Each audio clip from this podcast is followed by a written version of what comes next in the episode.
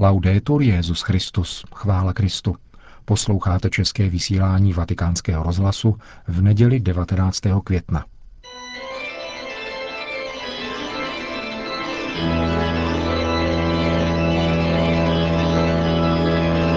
Církev a svět. Nedělní komentář napsala italská historička Angela Pellicciari.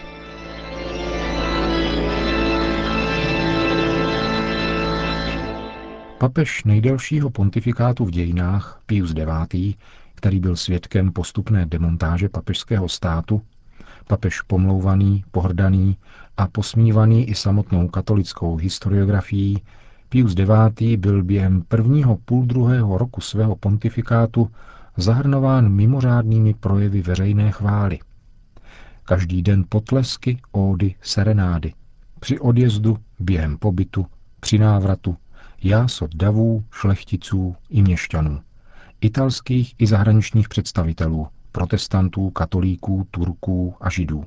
Všichni volali, ať žije Pius IX. Dosvědčuje soudoby historik Cesare Cantu. Protože jeho motem byla Kristova láska, Pius IX. hned po svém zvolení na Petrův stolec udělil rozsáhlou amnestii vztahující se na všechny politické přestupky. Vyplynulo z toho, že revolucionáři všech izmů byli propuštěni na svobodu výměnou za prohlášení, kterým se zavazovali, že již nebudou strojit úklady papežskému státu. A právě členové sektářských združení zorganizovali po svém propuštění pantomimu nazvanou Ať žije liberální papež Pius IX. Mazzini, jeden z tvůrců italského národního obrození, v roce 1846 radil tzv. přátelům Itálie takto. Využijte tohoto spozdilého ústupku ke sjednocení davů před stíranou uznalostí, bude-li to vhodné. Oslavy ódy zhromáždění, multiplikace vztahů mezi lidmi všech názorů umožní rozlet idejím, vštípí lidu pocit síly a naučí jej činit si nároky. Není bez zajímavostí vědět, že revoluční exploze roku 1848 byla připravena v Římě jako spiknutí oslav a lichotek, řečeno slovy Marka Mingettiho, jednoho z protagonistů italského národního obrození. Došlo k tomu, že se během krátké doby změnilo všechno. Od skandování ať žije Pius IX. se přešlo k ať žije pouze Pius IX. až ke smrt kněžourům, smrt jezuitům. Kdo ví, zda by se bez hesla ať žije Pius IX. v takovém nadšení pro národní obrození italské davy vůbec dali do pohybu, píše toskánský triumvirus Giuseppe Montanelli. Stejně smýšlejí i jiní, například Gramsci, který poukazuje na to, že mistrovské politické dílo obrození spočívalo v tom, že liberálové dokázali probudit katolicko-liberální sílu a dosáhnout toho, že se sám Pius IX. alespoň trochu posunul směrem k liberalismu. Má něco společného papež Mastaj Ferretti s papežem Bergoliem? Má. V jednom článku, otištěném minulý týden v deníku La Repubblica, uvažuje Alberto Statero o nedávno vyšlé knize Vatikán a zednáři a píše, Velmistři mnoha italských zednářských loží jsou evidentně svorní, pokud jde o nadšení pro papeže Františka. Jeden z nich říká za všechny. S papežem Františkem nebude už nic jako dříve. Jasná je jeho volba bratrství za dialogickou církev, nenakaženou logikami a pokušeními časné moci, tvrdí Gustavo Raffi, velmistr italské lože Velkého východu. Alespoň z katolického a historického hlediska, ať už jej budeme interpretovat jakkoliv, proto nemusí být jednomyslná podpora papeži Františkovi nutně a pouze dobrou zprávou.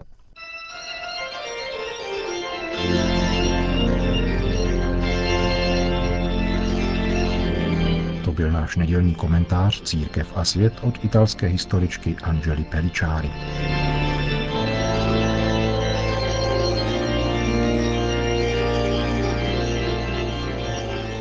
Slavnost seslání Ducha Svatého přivedla do Říma více než 200 tisíc věřících, kteří se na náměstí svatého Petra a na ulici Via della Conciliazione účastnili mše svaté, kterou slavil papež František spolu se 70 kardinály a čtyřmi kněžími. Homílí svatého otce vám přinášíme. Cari fratelli e sorelle. Drazí bratři a sestry. In questo giorno Dnes rozjímáme a znovu v liturgii prožíváme vylití Ducha Svatého, kterého z mrtvých vstalý Kristus seslal na svou církev. Událost milosti, která naplnila jeruzalémské večeřadlo, aby se rozšířila na celý svět. Co se však stalo v onen den nám tak vzdálený a přece tak blízký, že dosahuje nitra našeho srdce. Svatý Lukáš nám podává odpověď v úryvku ze skutků apoštolů. Evangelista nás uvádí do Jeruzaléma, do horní místnosti domu, ve kterém byli zhromážděni apoštolové. První moment, který přitahuje naši pozornost, je hukot, který se nečekaně ozval z nebe, jako když se přižene silný vítr a naplnil celý dům. Potom jazyky jako z ohně, které se rozdělily a usadili nad každým z apoštolů. Hukot a ohnivé jazyky jsou přesná a konkrétní znamení, která se dotýkají apoštolů nejenom zevnějšku, ale i zevnitř, v mysli a srdci. V důsledku toho byli všichni naplněni Duchem Svatým, který uvolnil nezadržitelný dynamismus nečekaného rozsahu. Začali mluvit cizími jazyky, jak jim duch vnukal, aby promlouvali. Pak se před námi otevírá další naprosto nečekaná scéna. Sejde se obrovský zástup lidí naplněných úžasem, protože každý z nich slyší mluvit apoštoli vlastní řečí. Všichni činí novou zkušenost, kterou dosud nikdy neprožili. Jak to, že každý z nás slyší svou mateřštinu. A o čem slyšeli mluvit? O velkých božích skutcích. Chtěl bych se na základě tohoto úryvku ze skutků zamyslet nad třemi slovy, které se váží k působení ducha. Novost, harmonie a misie.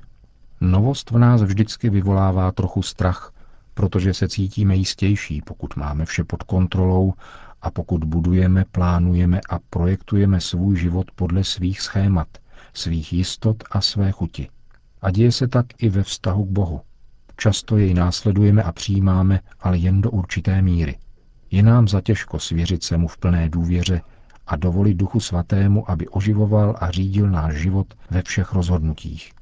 Máme strach, že nás Bůh povede novými cestami, vyvede nás z našeho často omezeného, uzavřeného a sobeckého obzoru, aby nás otevřel svým obzorům.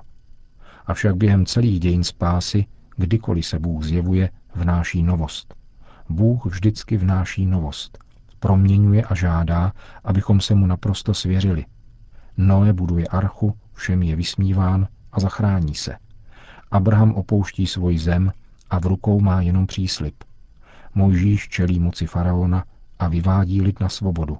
Bázliví a uzavření apoštolové se odvážně vydávají hlásat evangelium. Není to novost pro novost, vyhledávání novot pro zahnání nudy, jak se často děje v naší době. Novost, kterou Bůh vnáší do našeho světa, je tím, co se doopravdy uskutečňuje a dává nám pravou radost, opravdový klid, protože Bůh nás má rád a chce pouze naše dobro. Ptejme se dnes, jsme otevřeni božím překvapením, nebo se ve strachu uzavíráme novosti Ducha Svatého. Jdeme odvážně novými cestami, které nám nabízí Bůh, a nebo se bráníme uzavřeni v dočasných strukturách, které ztratili schopnost přijímat. Tyto otázky nám prospějí, položíme-li si je i několikrát během dne. Druhá myšlenka. Duch svatý vytváří v církvi zdánlivý nepořádek, protože přináší různost charizmat a darů. To všechno je ale pod jeho vlivem jedním obrovským bohatstvím, protože Duch svatý je duchem jednoty, která není jednotvárná, nýbrž uvádí všechno do harmonie. V církvi působí harmonii Duch svatý. Jeden z církevních otců užívá výraz, který se mi moc líbí. Duch svatý ipse harmonia est. Duch svatý je harmonie sama. Jenom on může probouzet různost, pluralitu, rozmanitost a současně vytvářet jednotu. Pokud chceme sami vytvářet různost a uzavíráme se do svých stranickostí a výlučností, působíme rozdělení. A pokud chceme vytvářet jednotu podle svých lidských představ, končíme tím, že zavádíme jednotvárnost, homologizaci. Pokud se však necháme vést duchem, nedostane se bohatství, rozmanitost a různost nikdy do konfliktu, protože on nám ve společenství církve umožňuje žít různost. Jít společně v církvi pod vedením pastýřů, kteří mají zvláštní charisma a pověření, je znamením působení Ducha Svatého.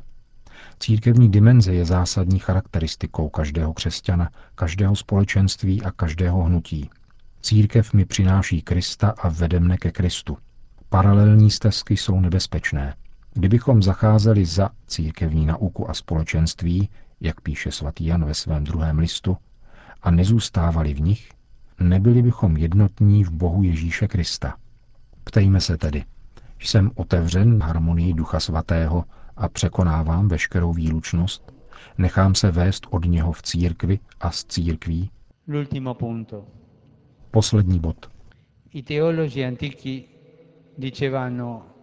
Antičtí teologové říkávali, že duše je něco jako plachetnice a duch svatý je vanutí, které posunuje loďku vpřed. Impulzy a podněty tohoto vanutí jsou dary ducha svatého. Bez jeho podnětu, bez jeho milosti nejdeme vpřed.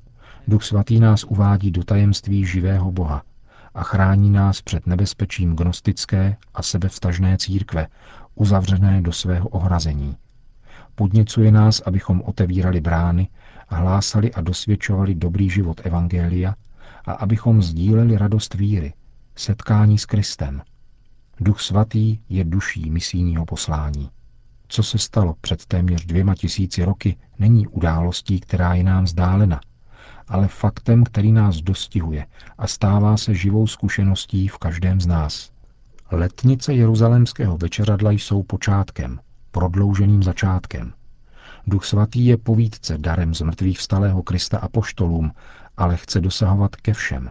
Ježíš, jak jsme slyšeli v Evangeliu, říká, já budu prosit Otce a dávám jiného přímluvce, aby s vámi zůstal navždy. Duch přímluvce, utěšitel, dává odvahu ubírat se cestami světa a šířit evangelium. Duch svatý nám umožňuje vidět obzor a vede nás na existenciální periferie hlásat život Ježíše Krista. Ptejme se, zda máme tendenci uzavírat se v sobě samých, v naší skupině, a nebo zda dovolujeme Duchu Svatému, aby nás otevřel misijnímu poslání. Pamatujme si tedy tato tři slova. Novost, harmonie a misie.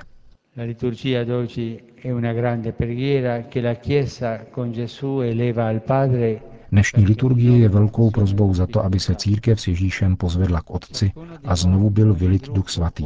Každý z nás, každá skupina, každé hnutí, ať se v harmonii církve obrátí k Otci s prozbou o tento dar. Také dnes, stejně jako při svém zrodu, církev spolu s Marií prosí Veni Sancte Spiritus, přijď Duchu Svatý, naplň srdce svých věřících a zapal v nich oheň své lásky. Amen. To byla homílie papeže Františka, který pak na závěr bohoslužby před poslední velikonoční mariánskou modlitbou Regina Celi znovu oslovil věřící. E Drazí bratři a sestry, chýlí se ke konci tato slavnost víry, zahájená včera modlitební vigílií a vrcholící dnes dopoledne Eucharistií.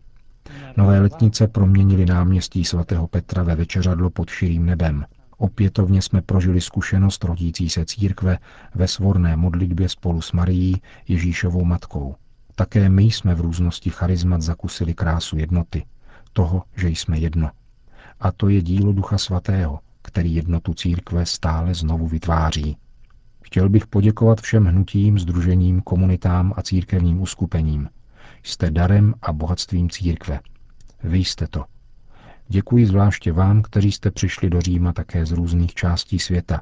Stále neste sílu Evangelia, nemějte strach, mějte stále radost a zápal pro společenství v církvi. Z mrtvých vstalý pán, ať je stále s vámi a Matka Boží vás chrání. Na závěr dopolední bohoslužby pak Petrův nástupce všem požehnal. Domino Sin nomen Domini benedictum, aiutorium nostrum in nomine Domini.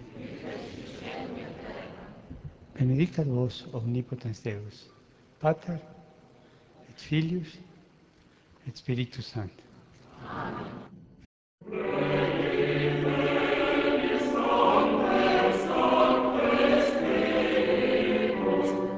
Končíme české vysílání vatikánského rozhlasu. Chvála Kristu. Laudetur Jezus Christus.